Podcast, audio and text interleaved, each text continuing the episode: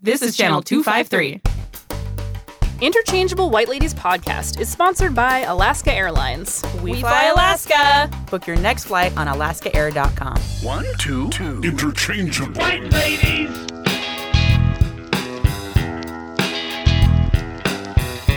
One, two, two. Interchangeable. White ladies. Inter- interchangeable. In- in- interchangeable. White ladies. Welcome to the Interchangeable White Ladies podcast. I'm Hope. I'm Annie. Our essential question today How are youth defining and deconstructing gender in 2018, and how can adults be allies to them? Uh, we are so excited to have our first guest here today that is not an adult. Youngest guest ever. Yes, youngest guest ever. Uh, so you might win an award for that later. Yeah, we'll see. I don't know if we're any like small children in the future, but I don't. Yeah. I doubt they're as I highly- um, yeah. astute about the world as you are. So uh, you're waiting as you're listening to us ramble here. We have in our studio Stella Keating, who's an eighth grader in Tacoma Public Schools. She is the Washington State representative for the Gender Cool Project, which you might have seen on social media Mm-hmm. um, or the news, perhaps. Uh, she's an Instagram lover and a youth activist. She's actually the daughter of somebody we've had on our our show before. Yeah, my Purple Umbrella episode 14. So, Lisa Keating, who is absolutely wonderful. And so, yeah, we're really excited. It's like a family affair. Welcome to the studio. Welcome. Thank you. Thanks. We're excited to be. I'm excited to be back. And hopefully, I think people can tell the difference in your voices. But Why As can you move- not? so, first of all, um, tell us a little bit about yourself and how you got involved in the Gender Cool Project, and we'll ask you more questions about that. Um, that's a good question. um, I got involved with the Gender Cool Project um, because of the advocacy. To, uh, mm. Apparently, I can't speak today on this Saturday morning. It's early. fine. It's okay. I got involved with it because of the advocacy work that I do here in Tacoma and in Washington State. And um, the one of the co-founders, Jen Grosshandler, um, learned about our family story, and um, she asked us to be on this project, and we said yes, obviously, because you know we, we Really cool to- opportunity. That's awesome. Yeah, it's a great opportunity. So, can you recap a little bit about what you do here in Tacoma? I think Lisa, you mentioned it a little bit on our on episode fourteen, but can you kind of put that in your own words, Stella? um, what I do here in Tacoma, I do Besides be on Instagram and go Yes. to school, And be awesome. yeah, all those things. Um, I in Tacoma kind of I like to advocate for youth, and uh, I work with. I'm been working with our amazing mayor Victoria Woodards um, about creating a youth council. Um, so that's what one big thing that I do. Another thing is that um, I started talking to some schools also um, in the last year. So um, yeah. What's uh what's the youth council? What's your vision for the youth council? council? Um, it's it's a good question. We have like a lot of ideas. Mm-hmm. Um, but what we're hoping to do is that we're ha- hoping to have like a um youth. What was the word? Symposium. Yeah, a youth symposium, and then hopefully, um, it will lead to having a youth council, and then um, just having a group of kids who really are passionate about our town and who are passionate about uh, politics also. Um, So, you're looking for young leaders in Yeah. Tacoma. That's awesome. yeah, it's really really Wait, cool. how did you get into politics? Why is this an interest of yours? Um, that's Are a we good going to go back into the the deep recesses of history here? Yeah. Um, well, for one, why is it anyone's favorite thing to do? Um, so Well, I think it's only nerds' favorite thing to do. yeah. But I mean, that's all of us. So, you're not alone here. in this room. At You're in good company. Says the ABUS history teacher. yeah. so, what got you into politics? And why are Uh, you so I started interested? politics in fourth grade. I um, testified in front of um, the school board, uh, the Tacoma City School Board. I think I said that right. Did I say that right? I'm gonna Yeah. ask the teachers. Yeah. Did I say that right? I didn't say Yeah. that right. Okay. Um, so, um, because I used to go to Geiger Elementary, um, I um, the I, the first idea of it was that it was going to be a K through eight school, a K through eight Montessori school. Sadly, that's only Bryant, um, and I already was going to most likely go to Bryant, but we were trying to get it so that um, Geiger became a K through eight school. Plus, I've been at I was at Geiger, and I still kind of am. I still go there and volunteer there a lot.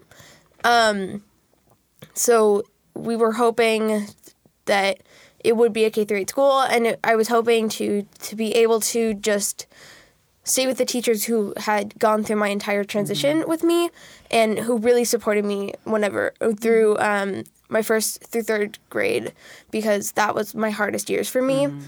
So, um, and I transitioned when I was in fourth grade. So that's by testifying in front of the school board. That's how I started.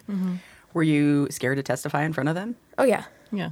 and I, I decided not to um, write a speech. I just decided to wing it. Oh wow. Yeah, at fourth grade, and I think I did pretty good. So yeah. That's awesome. I know I'm trying to think about my. I was Oh, like pretty I could not do in that. fourth You know but I what? don't think I in would have. fourth grade, I was like putting Lisa Frank stickers on stuff and like reading Goosebumps. I wasn't doing awesome stuff like Look, that. I was so like cool. leading Sunday school, so it's a little Yeah. bit different. I mean, I read a lot of Goosebumps. I wouldn't have been so testifying. probably just some award for how much Goosebumps I read. So you mentioned that you do a lot of volunteer work here in Tacoma. Um, what does that look like?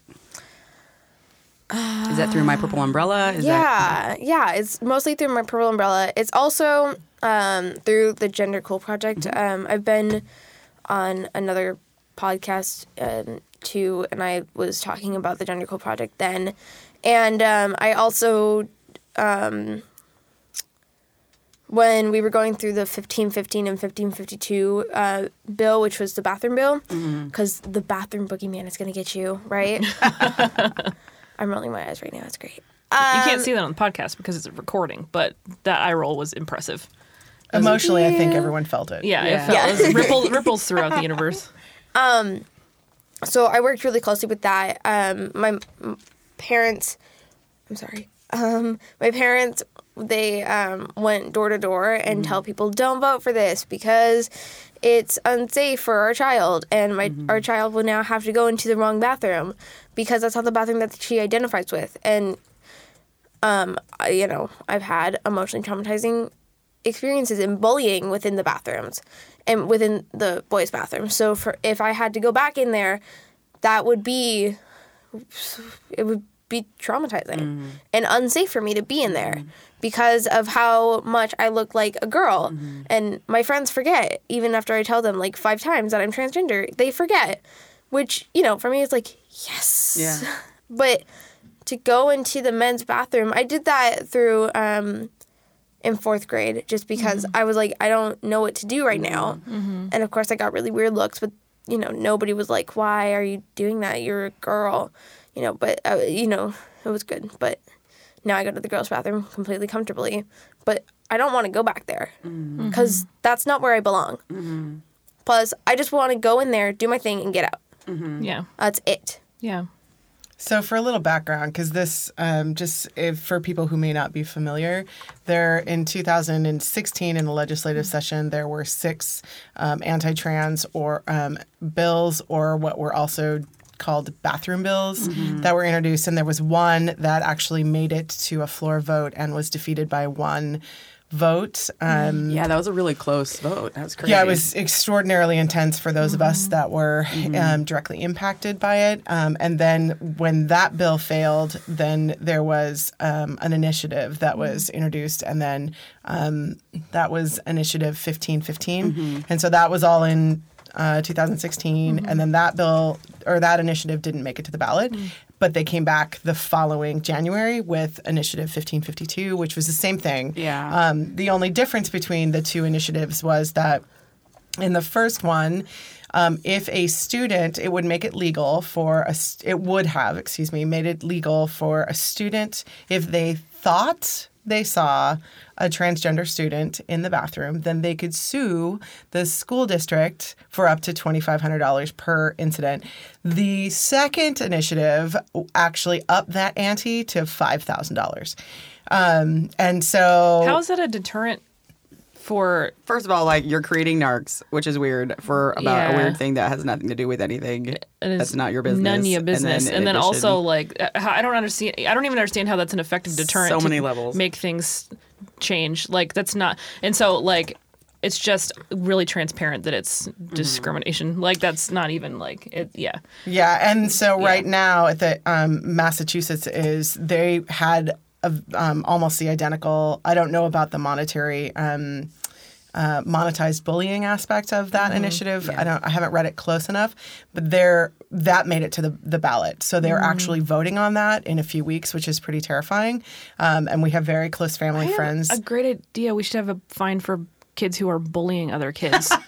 Yeah. That would be awesome. Yeah. Sorry, I interrupted you. Finish, finish what you were saying. I, I want to hear what you were perfect. saying. It's perfect. So, in you know, when when Stella was mentioning that her parents went door to door, what we were doing, one of the ways to raise awareness and education Mm-hmm. um, in 2016 and 17 um, was to go canvassing, and Yeah. so and it was Tacoma was the only place that that was happening, and so um, it was. Uh, a very fascinating and kind of traumatizing experience Mm-hmm. for those because you know going up to a stranger's door and then when you're personally invested whether you're Yeah. you know whether it was someone who identified as a transgender or non-binary person or if it was a parent like we're Mm-hmm. going door to door to ask people hey please don't vote against um, our Mm-hmm. child or myself and my right to live openly and safely Mm-hmm. um, that was a weird it, it, it was enlightening from the conversations that i personally had as a at canvassing and then also really terrifying because you never knew Yeah, right. when you knock on the door and as a Mm-hmm. female Yeah. it was really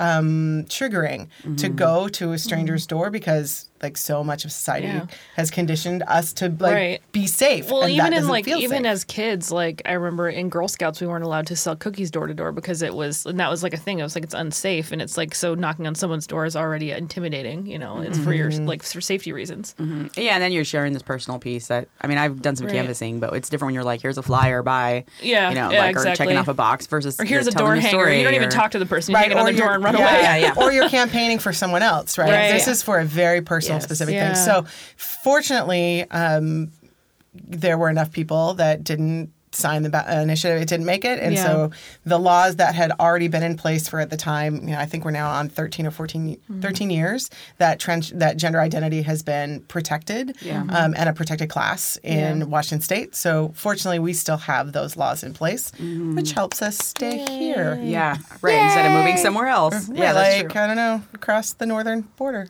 Don't really want to do that. No. Wait. Yes, I do. Never mind. So I want to ask Canada you a little is bit more about um, the Gender Cool Project. So I pulled from their website that the Gender Cool Project seeks to reach every corner of the country with positive and powerful stories about who transgender kids and their peer allies are rather than what they are. We leave the labels at the door and build understanding through storytelling about accomplishments of these remarkable young leaders. I really love that description. Yeah, that's awesome. Do you think that's accurate? Is that what they do? Yes, that's exactly what they do. Um, when we were there was one when we were uh, getting interviewed for the three uh, things um, for like um, the magazine and the newspapers and stuff. Do you want to talk about what you just did last week? Yeah, Like I'm we excited were. about Yeah. that. Yeah, Well, yeah. actually, can I back up and say first, how did you even? How did they find you, or you find them, or how did you get involved in them in the first place? Can you tell us that part of the story first, and then what you did? Yeah, um, a lot of the. I'm sorry. Clarify your question. Yeah. So when did you first get involved with Gender Cool Project? Okay, so last February, Cool. uh, we went to New York and uh, we were on the Megyn Kelly show, Megyn Kelly Today, um, and which a lot of the parents were skeptical, but it was amazing and she did really well. It was great, um, and so a lot of them found us. Uh, through and we actually gen- sorry backing up to Megyn Kelly Gender Cool launched on the day and Megyn Kelly happened on the day that uh, Washington D.C. had uh, what's what's the word That the administration had rescinded the Title IX protections Yes. for um, transgender students. So, So- it was on the year yeah. anniversary. The launch of the campaign happened on the year anniversary of that. So um, that was kind of an active protest to launch it on that day. Um, but when we were talking about when we were talking to um, the uh, other news companies during Chicago, um, we the um, Jen Grosshandler and Gary Goldstein they had uh, who were both the co- co-founders. Um, they kept trying to push away um, talking about the things that happened um, in our own personal story about our transition and we they wanted to talk about specifically ourselves and who we are um, So that's what they've always tried to do, and that's what they've always been doing, which is great. And it's been, you know, so. Um, it felt really good to um, be able to talk about my story in such a positive way Yeah. Mm-hmm. Mm-hmm. because my entire family accepts me, mm-hmm. which you know, sadly is not very common. So for me to talk about being completely accepted by my family is, you know, a kind of a big deal. And for me to tell my story and to come out is, you know, powerful. Um, so yeah, I would say that they do really reach every corner of the country to find um, and to share our stories. Cool. So what did you do last week? Yeah. Yeah, we talked to, to um, Conagra Brands, which makes. Wait, wait, wait. Let's start with where we went. Where'd you go? Oh yeah, we went to Chicago. That's Okay, awesome. The. Windy City. Yeah. Nice. Was We it windy while you were there? Huh? Was it, was um, kind of windy? And Not too windy? Wasn't too bad. Okay, that's Not good. terrible. Yeah. Not terrible. Low to moderate. Yeah. Yeah, yeah. Um, it was definitely very um, um, what's the word? It's like not moist, but like Damp. Foggy. Humid? yes, Humid. Yeah. yes, humid, humid. Doug for the win. Nice. Was it like still kind of warm there, like hot and humid, or like It was a hot like humid. muggy? muggy Okay. and humid all at the same time. Yeah. Um, So you're there in this muggy, humid weather, it was great. and then Super sticky. oh, so sticky. I feel like Oh this is God. going sideways real quick. and then, and then what? And then what happened? I feel like I'm helping student write a narrative. this is my 10th graders are doing. That's awesome. Well, to then talk happened? about what we actually did, we um, were invited to Conagra Brands, um, who makes food and um, the microwavable kind of food, and you know, Well, they, there's the largest global food producer. The so and they're based in um, Okay. Chicago Yeah. and then Oklahoma. So yeah. So uh, and then uh, we talked to Citibank, which was really cool, and we talked to Allstate, which On, was, and also, was it on behalf of the Gender Cool Project that you went to the? Okay, so these are like giant corporations. So you Uh-huh. went and go talk, went to talk to them about what you're working on. Yeah, basically, and That's it was with all the other Gender Cool champions and stuff. So it was super cool and super exciting. Um, and what was the big like reason that we were there? I don't know. There, there was a specific day. National Coming Out Day. Yeah. Yeah, nice. Trick question. You know, I was trying to get you to say that. Totally. right. So what was what was awesome about speaking on those day on that day in particular? Um, nothing. Nothing. There was nothing like specifically special that like Okay. um that like really was like oh my gosh this is amazing super like it wasn't anything really like that it kind of just felt like the day before and the day after we just talked and people were- they emphasized like we are talk they're talking on national coming out day and they're coming out to us on national coming out day But so for you, it didn't really feel like that big of a deal. no Do you? Um, this is uh, as a queer woman. Did you? Do you? Uh, uh, asking this question. Do you um, feel like every day is kind of like coming out day?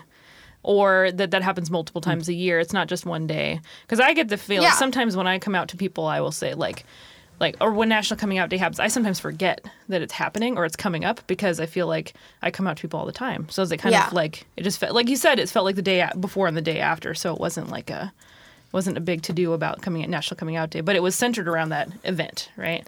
I basically come out every single day in a way. Um, and I mean, I do come out uh, kind of every day. I sarcastically say with my friends, I'm gay and like things like that. But Yeah. like, you know, not in an obnoxious way in my own opinion, but um that's kind of different. Um but like I just come out to people all the time and I um you know, it didn't feel that special to me to be eh, to have it be coming out day, National mm-hmm. Coming Out Day. It just felt like every other day. Mm-hmm. Okay. So, um, yeah. So can I add Yeah. the significance is that each of these so these are um, as I learned Fortune 100 companies. Mm-hmm. Oh, So these are Ooh, like fancy words. well I- I- it's yeah. like Yeah, the they're top kind of a big 100 deal, yeah. publicly traded companies. That's like, It's I a mean, yeah, big deal. Conagra Like- is huge. And they're like, hey, some Yeah. kids, come Yeah, talk yeah. to us. That's pretty. no, that's it's pretty and big. they've never had youth come in before as oh, guest really? speakers. Like, That's awesome. like the significance. You didn't mention that, Stella. That's I actually know. really cool. Okay. This is why I needed a mic. so the so the they each of these companies have Yeah. what they call a pride network, and so this was done. They the gender cool champions were brought out. Um, in uh, partnership with their pride networks, because by having they, you know, that not only were they displaying to their company, their employees, but their customers, and basically to the world, they're saying, "Listen, Shareholders, we, too. yeah, we value Right. we value all of our um, employees regardless of their gender identity or their sexual identity we value them and Mm-hmm. these these gender cool champions are the future of where we're Yeah. headed Yeah. so the significance like the national coming out day Yeah. um, for those who don't come out Yeah. on a regular basis Yeah. Yeah. Has it, it's a, it's a day I think that raises awareness and helps people that don't have Yeah. to come out Yeah. to realize oh Yeah. this is a big deal Yeah. Absolutely. right and also helps educate those that don't understand Mm-hmm. like what the experiences of either being transgender or somewhere within the queer spectrum what Yeah. that's like so for these global companies it was significant Yeah. that they brought out and the links that they went to to welcome and Mm-hmm. sh- um, showcase these youth Yeah. It is a logical day to choose as well because, it, like the point you made about that for folks who don't have to come out or are not uh, adjacent to people who have to come out, Mm-hmm. you don't. Um, it's a different experience. National coming out is a different experience. Mm-hmm. Yeah. Well, and as you're talking, I'm just thinking about like um, different levels of privilege we talk we talk about on the show, right? Oh, like yeah. when you do have to do Yeah. something or you don't have to do something, and just the fact that you can, it doesn't even have to be on your radar, right? Versus for folks that that's every day, like a, a regular occurrence. Yeah. Uh, is there any way you remember anything that you said to them? Because I kind of want like a sneak peek of what that was since I wasn't in those boardrooms. you don't remember? Come on, Stella. You don't have I like mean, one I do line. remember. Like, what's one of your lines that you said that you were like, yes, this is a really good line? Um, I don't know, mom. I, I, I honestly do not know. Um, We can come back to that Was if it you kind of a remember blur later. because it was like so much fun because you were Yeah. in Chicago and it was like exciting as well. Yeah. Yeah. Because it's I- also probably like a fun trip. yeah. Yeah. Um, I don't. I think you were really listening to me a Well, lot. I would say so. Myself and the other gender cool parents, um, we were um, every time that they spoke, Mm-hmm. no matter if it was our own kid, like they feel like I, I just gained four other kids, Yeah, which cool. is you Yeah. know pretty exceptional. That's awesome. I think what was really um, impressive is that you have five teenagers aging from 13 to 17 able to sit in front of an entire room full of adults, also knowing that their their talk is being um, um, Right. like broadcasted in Yeah. other areas throughout the entire country and throughout the world and they're told this before they go live and they're like cool. And they're able to just talk about who they are and why it matters and that um, why it matters that they have the ability and the freedom to be just like any other kid their age. Um, so i feel like what was really um, moving is to hear you, Stella and the other champions talk about living authentically. Because I know I didn't understand what that meant at 13. No. right? Like, I, uh, you know, being an authentic, what, what is authenticity when you're a teenager? And, and I feel like there's just this bigger level of a, or a higher level of consciousness. oh, and I made my dad cry. Yeah, well, you made all of us cry. This is true. I did. Do you remember what made them cry? Besides being proud of you in this moment and all this epicness. I think it was at Allstate, which was our last day, and um, we all the champions agree it was our best day, and it was the third day, and of course, third time's the charm. Yep. So, Of course, yeah. um, and it was this time. It was the th- third time was the charm, and we did a really great job, all of us, and um, I think. I, I don't know what I said to make him do that. Um, I think I just really spoke out and spoke my truth and said, "Hey, this is me, and there's no other way that you can change that and like define me or, at all." So, yeah, I'm I'm not sure.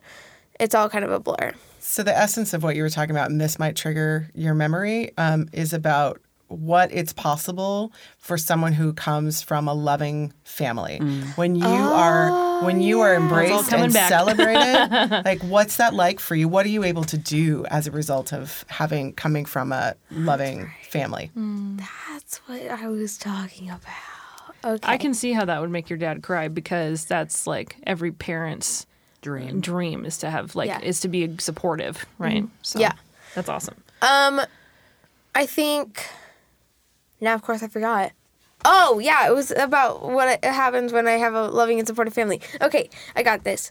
Um, so uh, I, I taught. I um, you know, one thing that does happen is that I um, I'm here on this podcast. You know, that's cool. And I get to talk to my, our mayor, and I have that ability.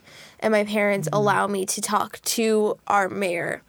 And um, I can go to school and tell people, yeah, I'm trans. This is who I am. And I can give people the ability to bring the confidence out within themselves to say, mm-hmm.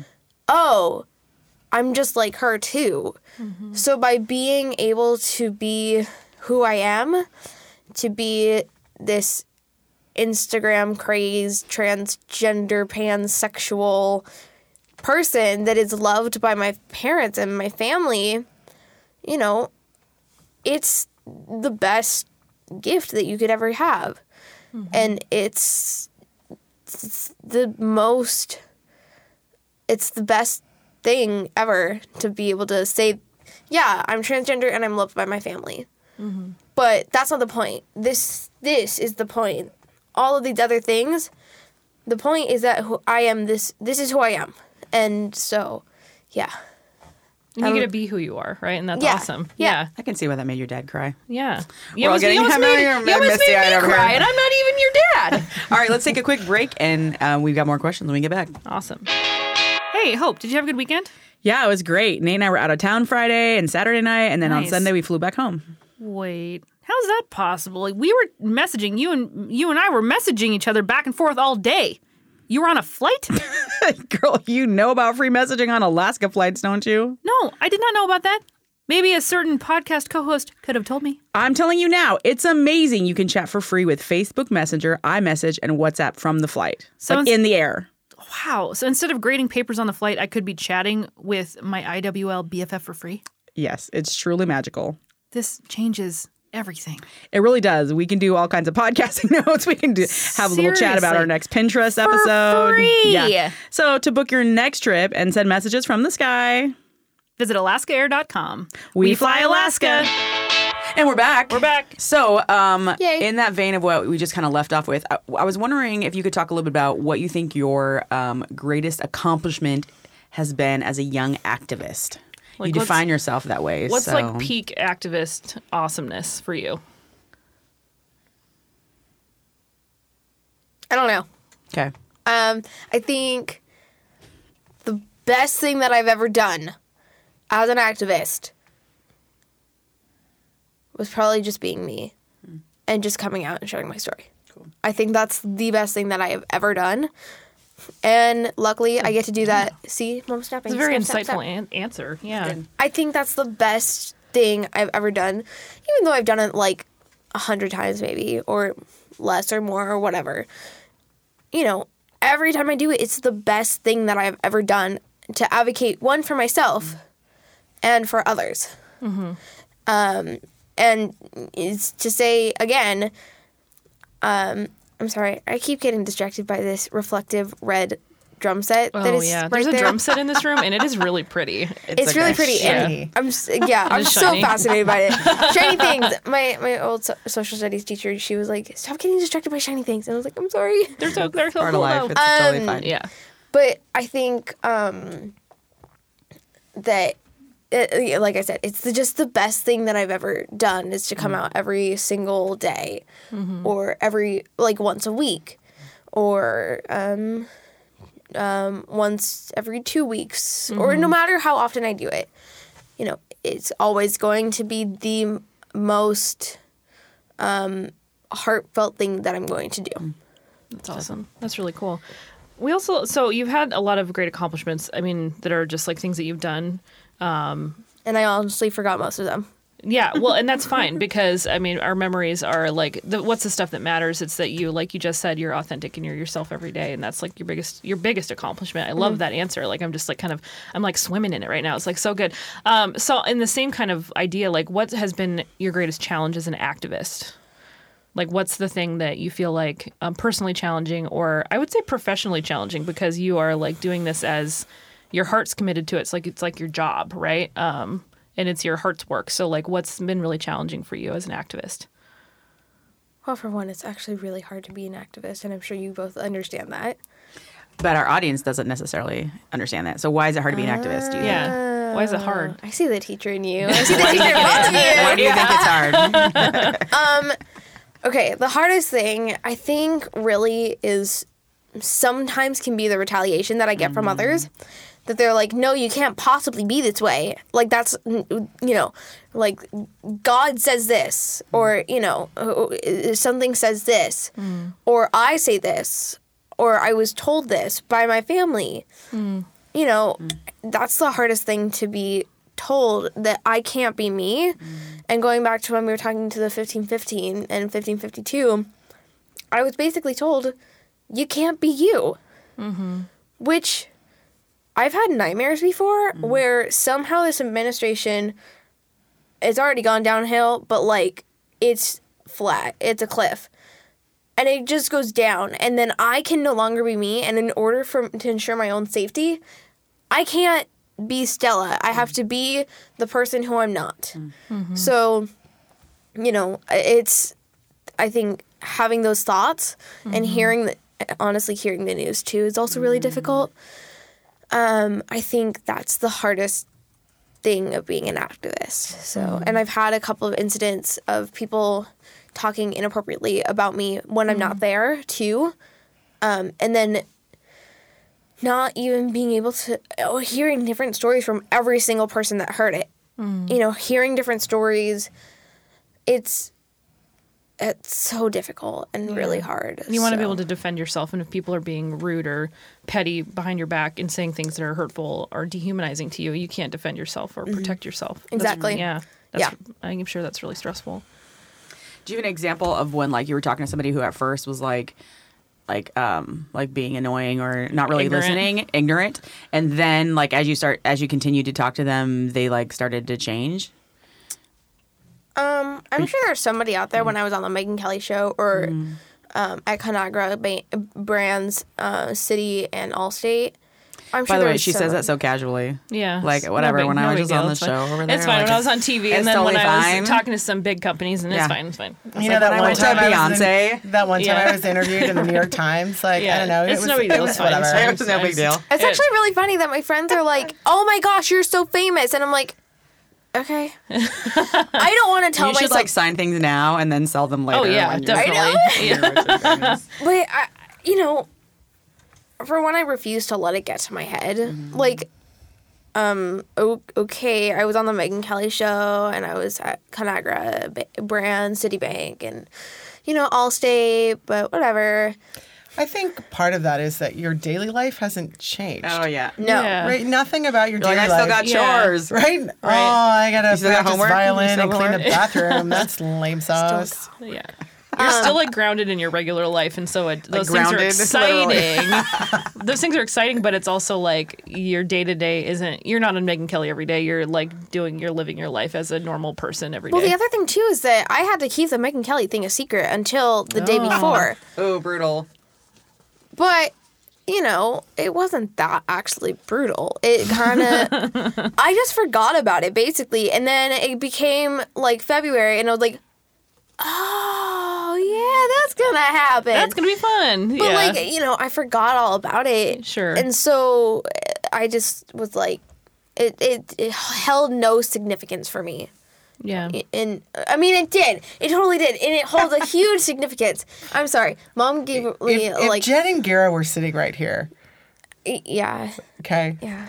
can we have the shame bell on Stella right now? Oh, do it. Mom can pull the shame bell. too. I'm not gonna do it, but you can ring like, it. Go ahead. oh. I've been waiting for someone to ring it. I thought we were gonna ring it on like Yeah, some it. ignorant Yeah. person talking to Yeah. you. That's fine. She's too. Sitting people. very sheepishly right now. I feel successful. I don't want to talk So, anymore. can we ask you some um like other questions too? About? like complicated. Like some of the ones we um, I was kind of throwing around with your mom there around like just what it's like in this day and age in terms of what you because it's our big questions around like gender and like support.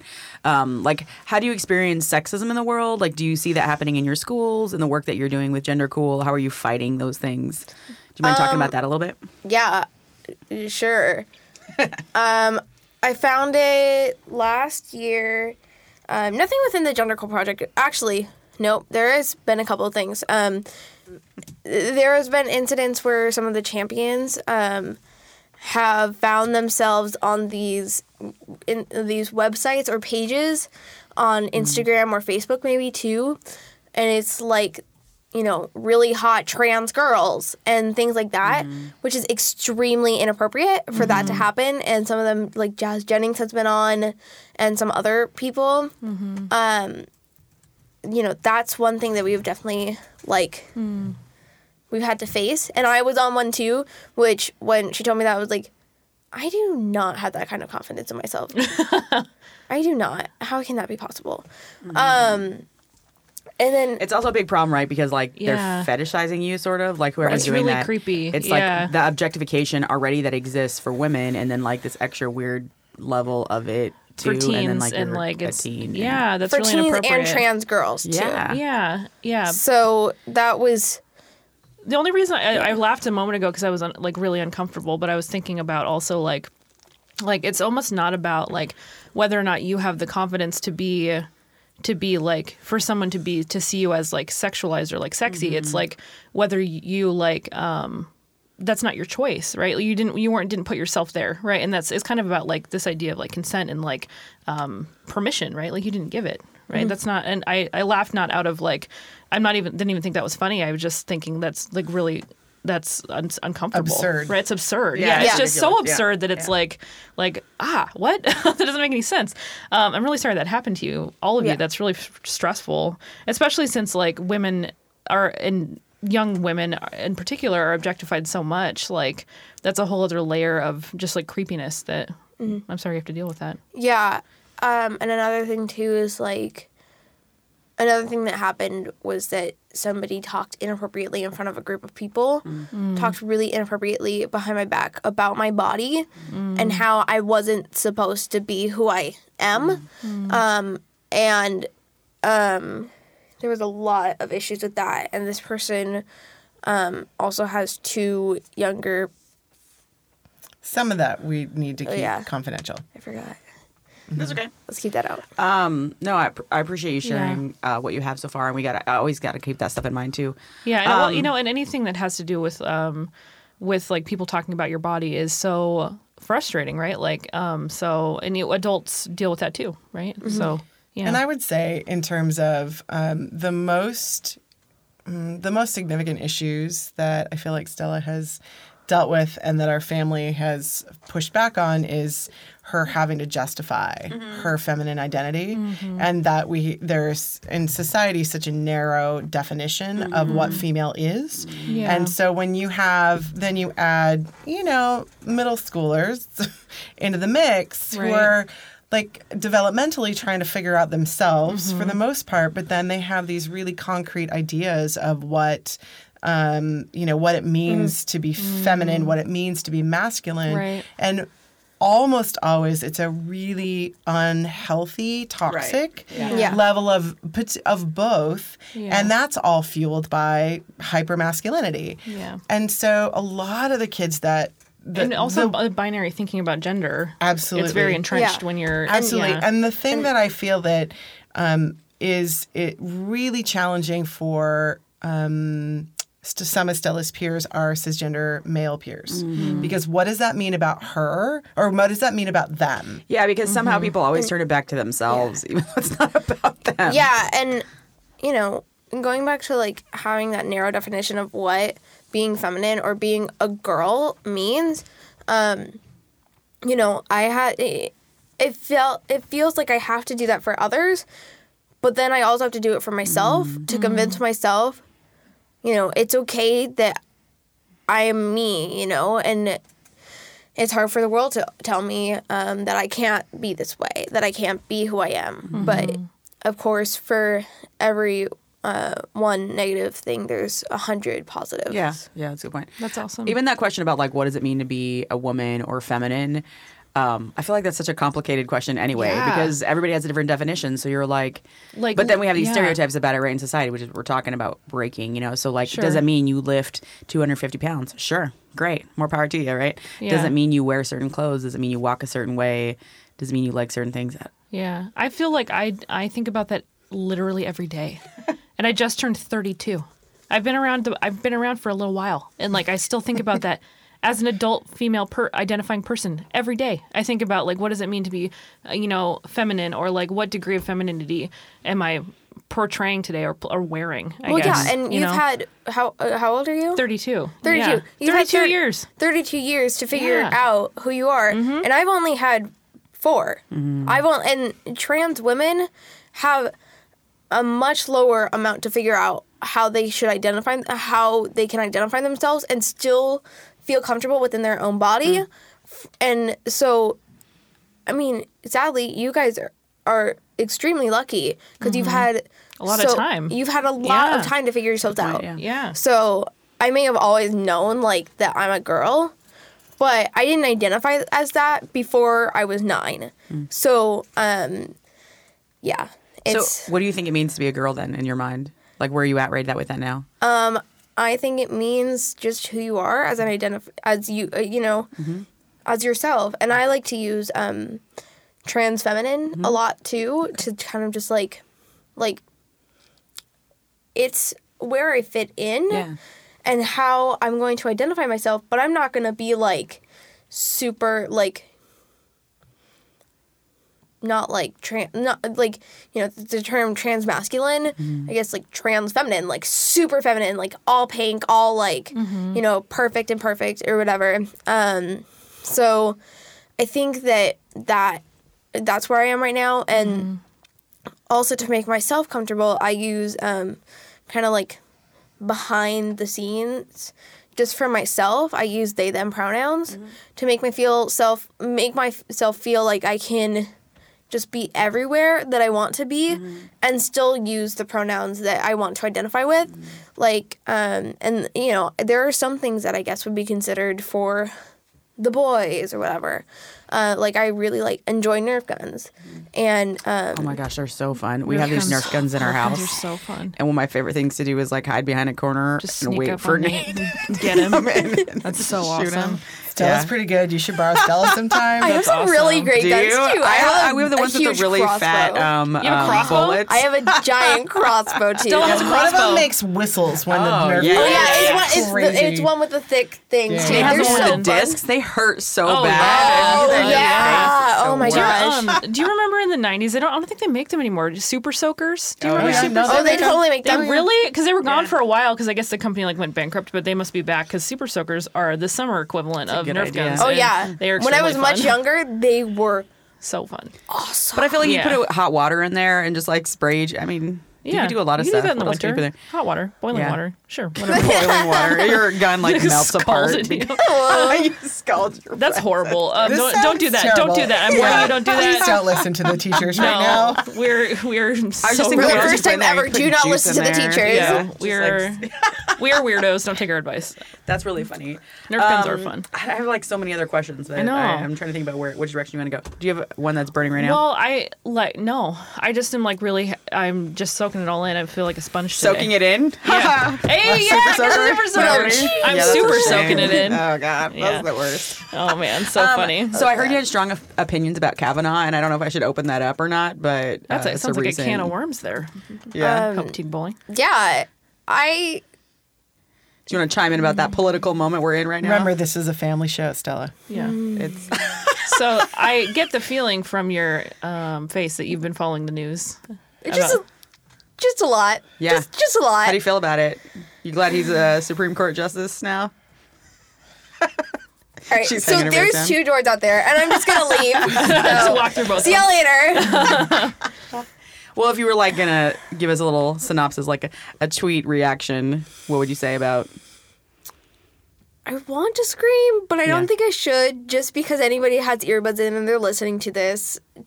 So I'm not gonna do that. You could ring the shame bell though. You want to ring the shame bell? You can ring it. Yeah. Get it. Get it. I want to do it really hard though. Yeah, go for it. Okay. Just It's do it away from the mics. Right. Doug's ready. There you go. Yeah. For shame. it. Shame bell, shame bell, huge shame bell. It's bad. It's really bad.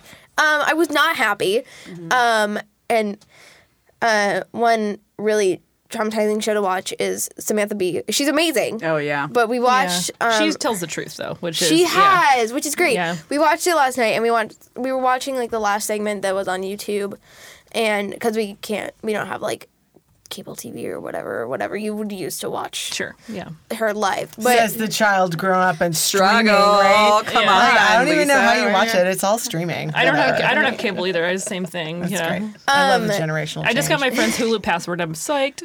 So, Oh my God. Yeah. Yeah. I feel you. but um, I um, I I um.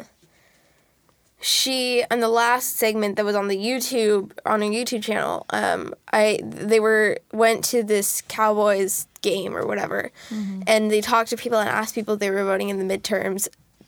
Um, and when there was that one woman, uh, who this was a white woman by the way, and it it seemed pretty clear that she was a woman.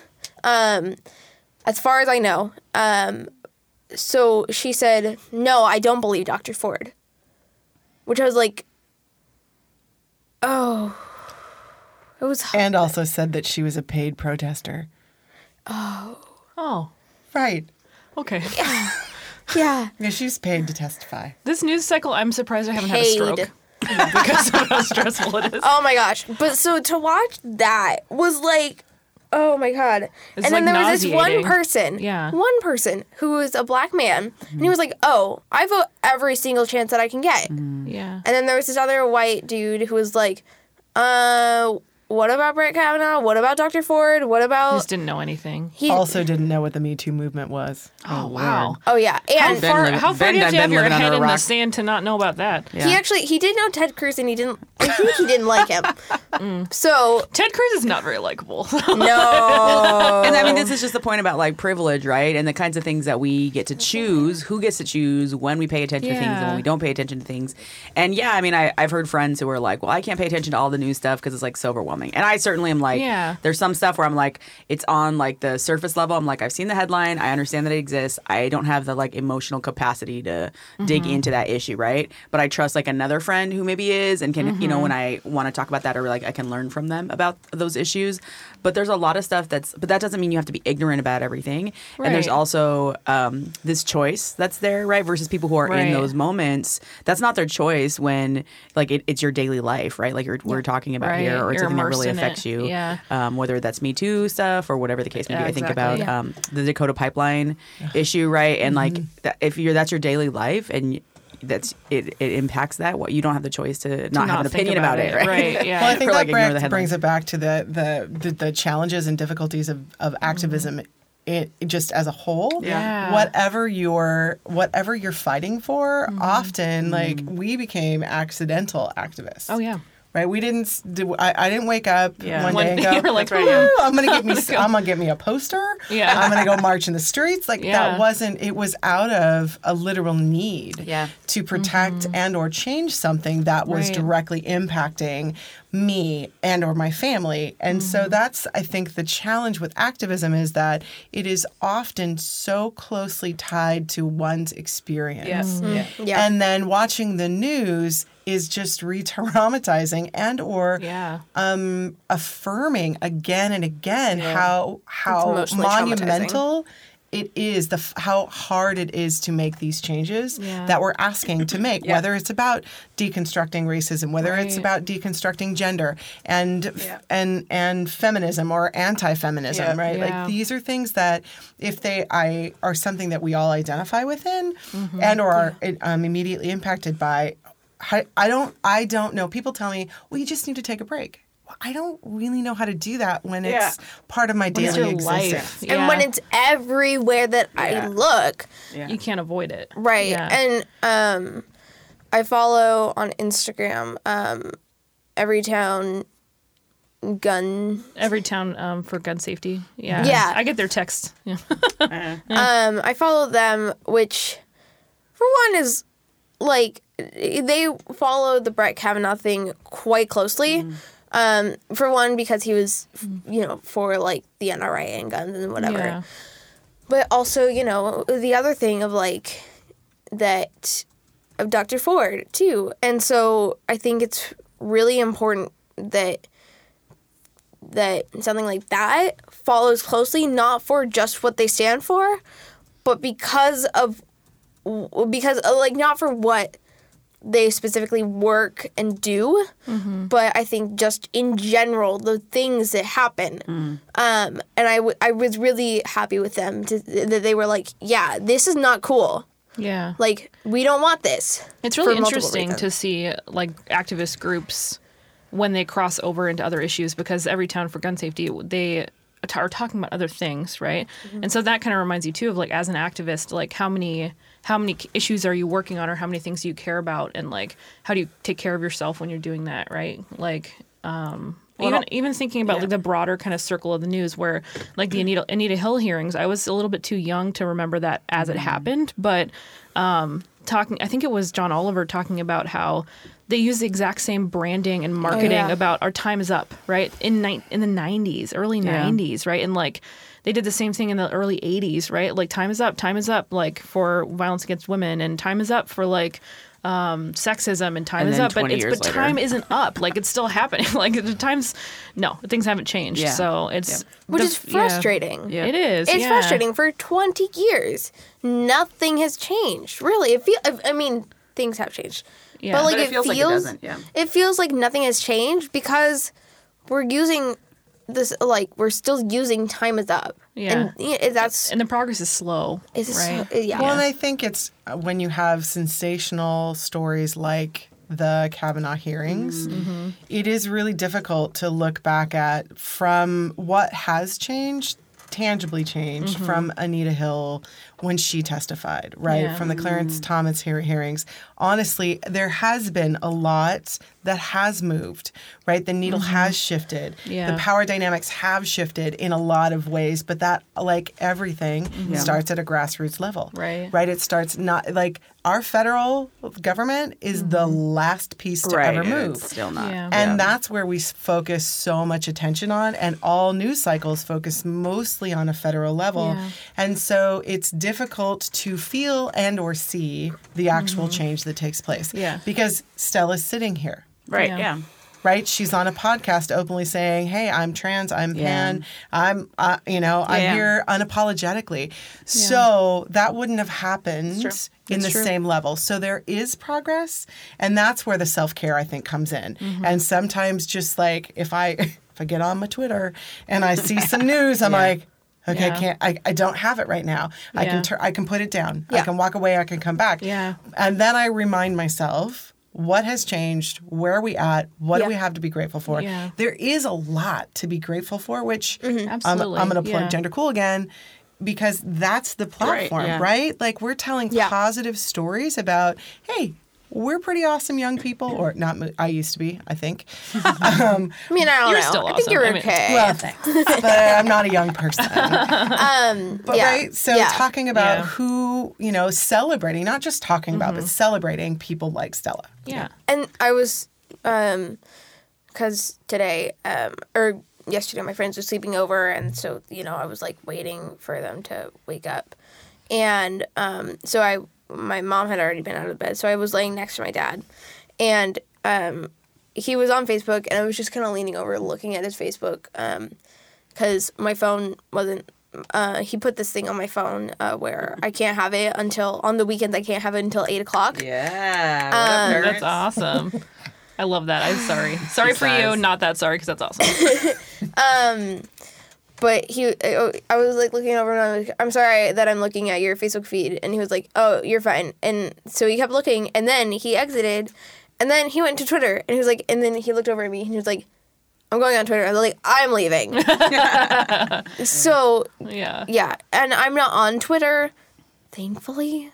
Um, That's a, so that's a deep dark hole to go down sometimes. You gotta Yeah, you gotta wait temp- I temper older. my Twitter. What I mean by that is that I put I put fluffy happy things in between the serious stuff. So I have like I follow this um in, this account called Bodega Cats, which is like bodegas are like um, little grocery stores. and They're mostly on the East Coast, but um, they have a lot of them have cats, and so it's just pictures of cats in grocery stores. Um, and they're also like I follow. Oh, d- don't even worry, I'm really into Riverdale right now, so I follow the Oh Riverdale God. account on That's Twitter I'm just Great. shaking and my so head then I over get then I get like I get like shirtless pictures of Cole Sprouse, but then I also get like the serious news about like what's going on with Kavanaugh hearings, what's happening with this um, guy who was assassinated in Saudi Arabia or whatever. So I get like the I get the important stuff mixed in with the fluff, and that that makes it a little bit easier to deal with. Which Yeah. is like self care, right? I mean, you got to mix you mix in the fun Yeah. stuff That's with totally the serious self-care. stuff. Yeah, So I want to ask you if you were to um, like pinpoint some things that adults can do better um, to Yeah. support trans youth or non-conforming uh, youth. Um, what do you think that would be? And, Yeah, and maybe you could do? think about like in school, like how would you like to see it in schools, but then also like in society as a whole. so no offense to you guys. Oh, no. But never. um, just shut up and let the youth talk. really, I think that's my main idea of just Yeah. like let the youth talk because the youth have a lot more ideas. And I think the other thing too of what exactly is my mom that my mom is doing is educate the youth too.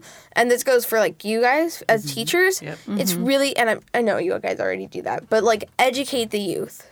So um, I think that's my big message for you guys and so for adults. shut up and listen, and also keep on trying to be good advocates and educators. Mm-hmm. That's Yep. great advice. I Yep. like that a lot. That's awesome.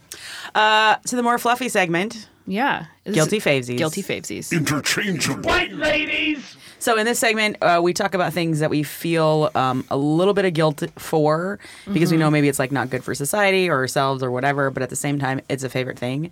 And so some people might call it a vice, but it's not that dramatic. Yeah, So true. guilty favesies, Annie, why don't you start for This us off? as okay. So usually my uh, there's a pattern in my guilty favesies, which is that it's usually something I enjoy. It's like a convenience product that's bad for the environment. This one I'm going to mix it up a little bit. Um, It's I- anti-veganism, though. It I is like. anti-vegan. That's, why. So I'm vegan, and so this is a little bit problematic. But seeing exotic animals up close is uh, something I enjoy doing. But I also feel extremely guilty about because they're in captivity. So like last weekend, I went to a parrot expo, and What? I know exactly. Didn't know that was a thing. It is. either. Love it. Parrot people are a thing, also. um, people who are really into parrots. Um, it was incredibly interesting. Um, but it was a Seattle Parrot Expo, but it was in Auburn, which tells you something What? about how well attended it is. But um, it's a very small group of very dedicated parrot owners, and but I got to see like, but I got to see. I'm sorry, no, no, no, no. Parrot owners won't tell you that they're parrot owners. They will say that they're parrot caretakers. Um, What? And so I got to see, yeah, because they are living creatures with personalities and lives, internal emotional lives that are very complex, and so. Um, I got and these Do you also believe in like the animal whisperers, like the people who call and do like um, psych therapy with I- animals on the phone? don't, although that is really fascinating. I'd like to know more about it. Um, uh, but I got to I got to meet some parrots that were like, I mean, some parrots that were.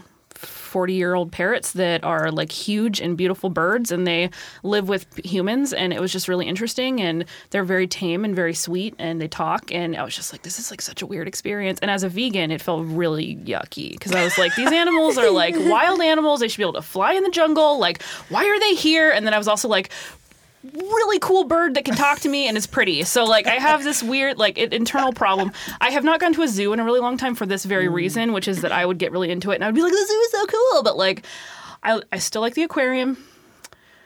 So that's my guilty face. One thing that I do appreciate though is I in Costa Rica I went to this one place. Um, oh yeah, I've been to Costa Rica too. That's awesome. Beautiful. Um, so I went to um, Costa Rica wasn't for gender cool by the way. I, I'm not. I just went to Costa Rica. Um, but awesome. I we went to this like I it was kind of a zoo ish, Okay. but it was they t- they took care of her animals Oh yeah, so it's like animal Right. A rescue. rehabilitation rescue. Yeah, and Yeah. I also like Northwest Trek too because they Yeah. also Rehabilitate the animals. yeah, and you know whenever they're fully healthy, they set them off or they keep them there because they can't heal again, and they take care of them just like Mm-hmm. any other animal. See, and that's much better for like as a uh, vegan, right? Is like better for my heart is like the animal rescues, and I should do more of that and less of the like spectating of animals because I, there's a pig, um, a pig sanctuary in Stanwood. Spiraling out of control. And look, you guys, the A pig, sanctuary. Yeah. Oh my gosh. I It's so. with this. So I'm on. Um, that's my guilty favesy. I'm done now. okay. with my turn. Uh, Lisa, do you have your guilty phasey? I'm just kind of blown away right now, and and I have like complex feelings. and and now everything in my head it has to do with like animals in captivity, mm-hmm. which is not a guilty faves of mine. Um, I kind of feel like Facebook right now is a ah. guilty phase. Or Twitter, um, or Twitter. No, Facebook. Like I, I, there's a lot of things. I feel conflicted. There's a mm. lot of really powerful things that um, come from the platform, and then at the mm-hmm. same time, I'm like. Oh my gosh, am I helping the Russians take over our democracy? like I really feel Yeah. guilty about like I'm That's I'm- real. Yeah, it's for real. I don't know. I feel like yeah. We so have I'm some gonna leave it scary stories about the Russians listening to us. Yeah. There's some weird Stella, stuff. Okay. do you have yours yet? Instagram. Okay. Why? Why guilty? Why favesy? Um, guilty because I'm just going into the void of the Matrix. Um, phasey because I love it and I can't take myself away from it. So yeah, Uh, I'll make mine quick. So I, if you haven't noticed, wear glasses, and I think guilty favesies are like pretty glass frames. So I'm not as crazy as some people um, because I try to control myself. But it is true that I have like five different frames at home. Um, I don't wear all of them because like they're old prescriptions, but I can't bear to throw them away because they match different outfits, They're and so I'm kind of think that's yeah. Yeah. And then You'd rather have a headache than than not look awesome. Yeah, precisely. you so you could take them in and get your prescription updated. I on them. could, yeah, but then that I can just buy more frames in a current prescription, and so then I would have more frames Okay, to now match this is different sounding like a problem. yeah. Do you ever go on Zenni? So no, but definitely Oh, no. uh, I've been converted to Warby Parker, yeah. but I try to control it and just Yeah. do like maybe one Temper a year, maybe. yourself, So yeah. That anyway, sounds yeah. like my grandma's guilty phasey. Yeah. She So she wears similar. glasses and she has like four pairs. That's Yeah. awesome. And yeah. For every time I see her, yeah. she's wearing like a different pair. And I'm like, oh, you changed your oh, you changed your glasses again. Oh, oh here's a new pair of because glasses. it's a style Yeah. thing, right? So it's a, like It's an earrings, that wear shoes. Yeah, yeah. absolutely. I started yeah. wearing contacts recently, but Yeah, that's hard. I though. just like Going from con- glasses to contacts is hard. I like contacts though a little bit better because like I feel like with the glasses on, you can't see my eyes as well. Yeah, Yeah. Um, beautiful eyes. Thank Yeah. you. Thank Yeah. you. So, All right, final segment. Do your fudging homework. interchangeable, White ladies. uh-oh. So Annie, what is your homework that you're going to assign people today? Well, my homework is for educators and parents. See what support is available in your school for LGBTQ plus youth, and see what you can do to promote it, or improve it, or help it, or um, sometimes that comes through like uh, PTA type channels, or like um, just connecting with your principal in your neighborhood school. But um, just see how you can be supportive of LGBTQ plus youth in our community. Um, there are some great things like My Purple Umbrella that are already happening in um, in the schools, and how can you help um, promote programs that support our kids? Spoiler alert, that's my mom's program. Yeah. Yep. And so It my is. homework is go back and listen to episode 14 where we interviewed Lisa and talked about my purple umbrella a lot and the work happening here. And then also I want to promo, we didn't even get to, but your book club that you started, the queerest book club Yeah. ever. And it is on Facebook. You can follow there and find out what books are up. So I don't know if you want to assign that Yeah. homework to join your book club. I have two pieces of homework Great, actually. get it. Um, so first is the book club. Um, the next book club, the next book is going to be Two Boys Kissing by um, David Levithan. I believe that's Oh, his he's a great author. Yeah, he's also written um, another book, uh, Will Grayson, Mm-hmm. Will Grayson, with John Green, which I have not read, but my Oh. friend is currently reading, and it's supposed to be really funny. Um, and another book that I would, I have three homeworks now. Another Okay. book that I would read is, um, oh gosh, um, Handsome Girl and Her Beautiful Boy, which you can get at King's Books. Cool. And uh, I love King's Books. And my third homework is for adults out there, and this goes for the three adults that are in this room, uh, four, because, yeah. Doug in Doug's the other room. technically here. Yeah. So, uh, you know, um, just shut up and listen to the youth voices and educate the youth. So, those are my three pieces of homework. You guys are welcome. Awesome. Thanks. Thank you. Um, since I'm of an adult that was just told to shut up, I don't even know. All I would just say is that queer, I'm going to plug queerest book, uh, queerest book club ever. It's for ten and up. We work on youth liter or read youth literature and try. Um, families are welcome. Allies are welcome. We meet the second Tuesday of every month at King's Books. And Second Monday. Second Monday, thank you, of um, the month, and it's in partnership with King's Book. We couldn't do it without them. And uh, What time is it on Monday? Seven to eight thirty. Cool. Oh yeah, And, and, we have been in the past. Um, we have skyped with authors, and we have. Um, we're going to be um, chatting with an author um, Mm-hmm. that we read previously this upcoming book club. So we're going to take a break in December, and then we'll start back up in January. Awesome. Because December's nutty. Another book crazy, is um, yeah. Symptoms of Being Human. It's about a um, gender fluid um, person who goes kind of like viral, but not. I'm. I don't want to say too much, cool. but it's. Don't want to spoil it. Don't want to spoil it. it's a really great book, and I cried really hard a lot. Um, Cool. in both of the Those are two the books best that I ones. assigned. So yeah, go read three books and join a book club. So there's four homeworks for you guys. Awesome. Nice. Stella, thank you for coming on the show. Thank you We so really much. appreciate Thank you you for sharing having me. story. For coming Lisa, back. thank We you. really appreciate it. Thank you. Bye. Bye. The Interchangeable White Ladies podcast is reading a book. A book We're going to read uh, White Fragility. by Robin DiAngelo. Please pick up your copy at King's Book or your favorite local bookstore. Yeah, I mean, yeah, get it soon because you need to read it by the end of November. Otherwise, you're going to fail this assignment. Go ahead and read it. Post comments online. Yep. Use the hashtag Read Read Less Less Basic. Basic. Bye. Bye. And please support Channel 253 with a monthly or annual membership at channel253.com. Turn, turn 35 I totally quick forgot so you to can fix become question. president, Thank you okay? You know I will. All right. was such a- I'm counting on you. Editing. We could get her a fake ID, The right? ACLU. Yeah, right? Oh my god. Interchangeable White Ladies podcast is sponsored by Alaska Airlines. We, fly Alaska. Book your next flight on alaskaair.com. This is Channel 253.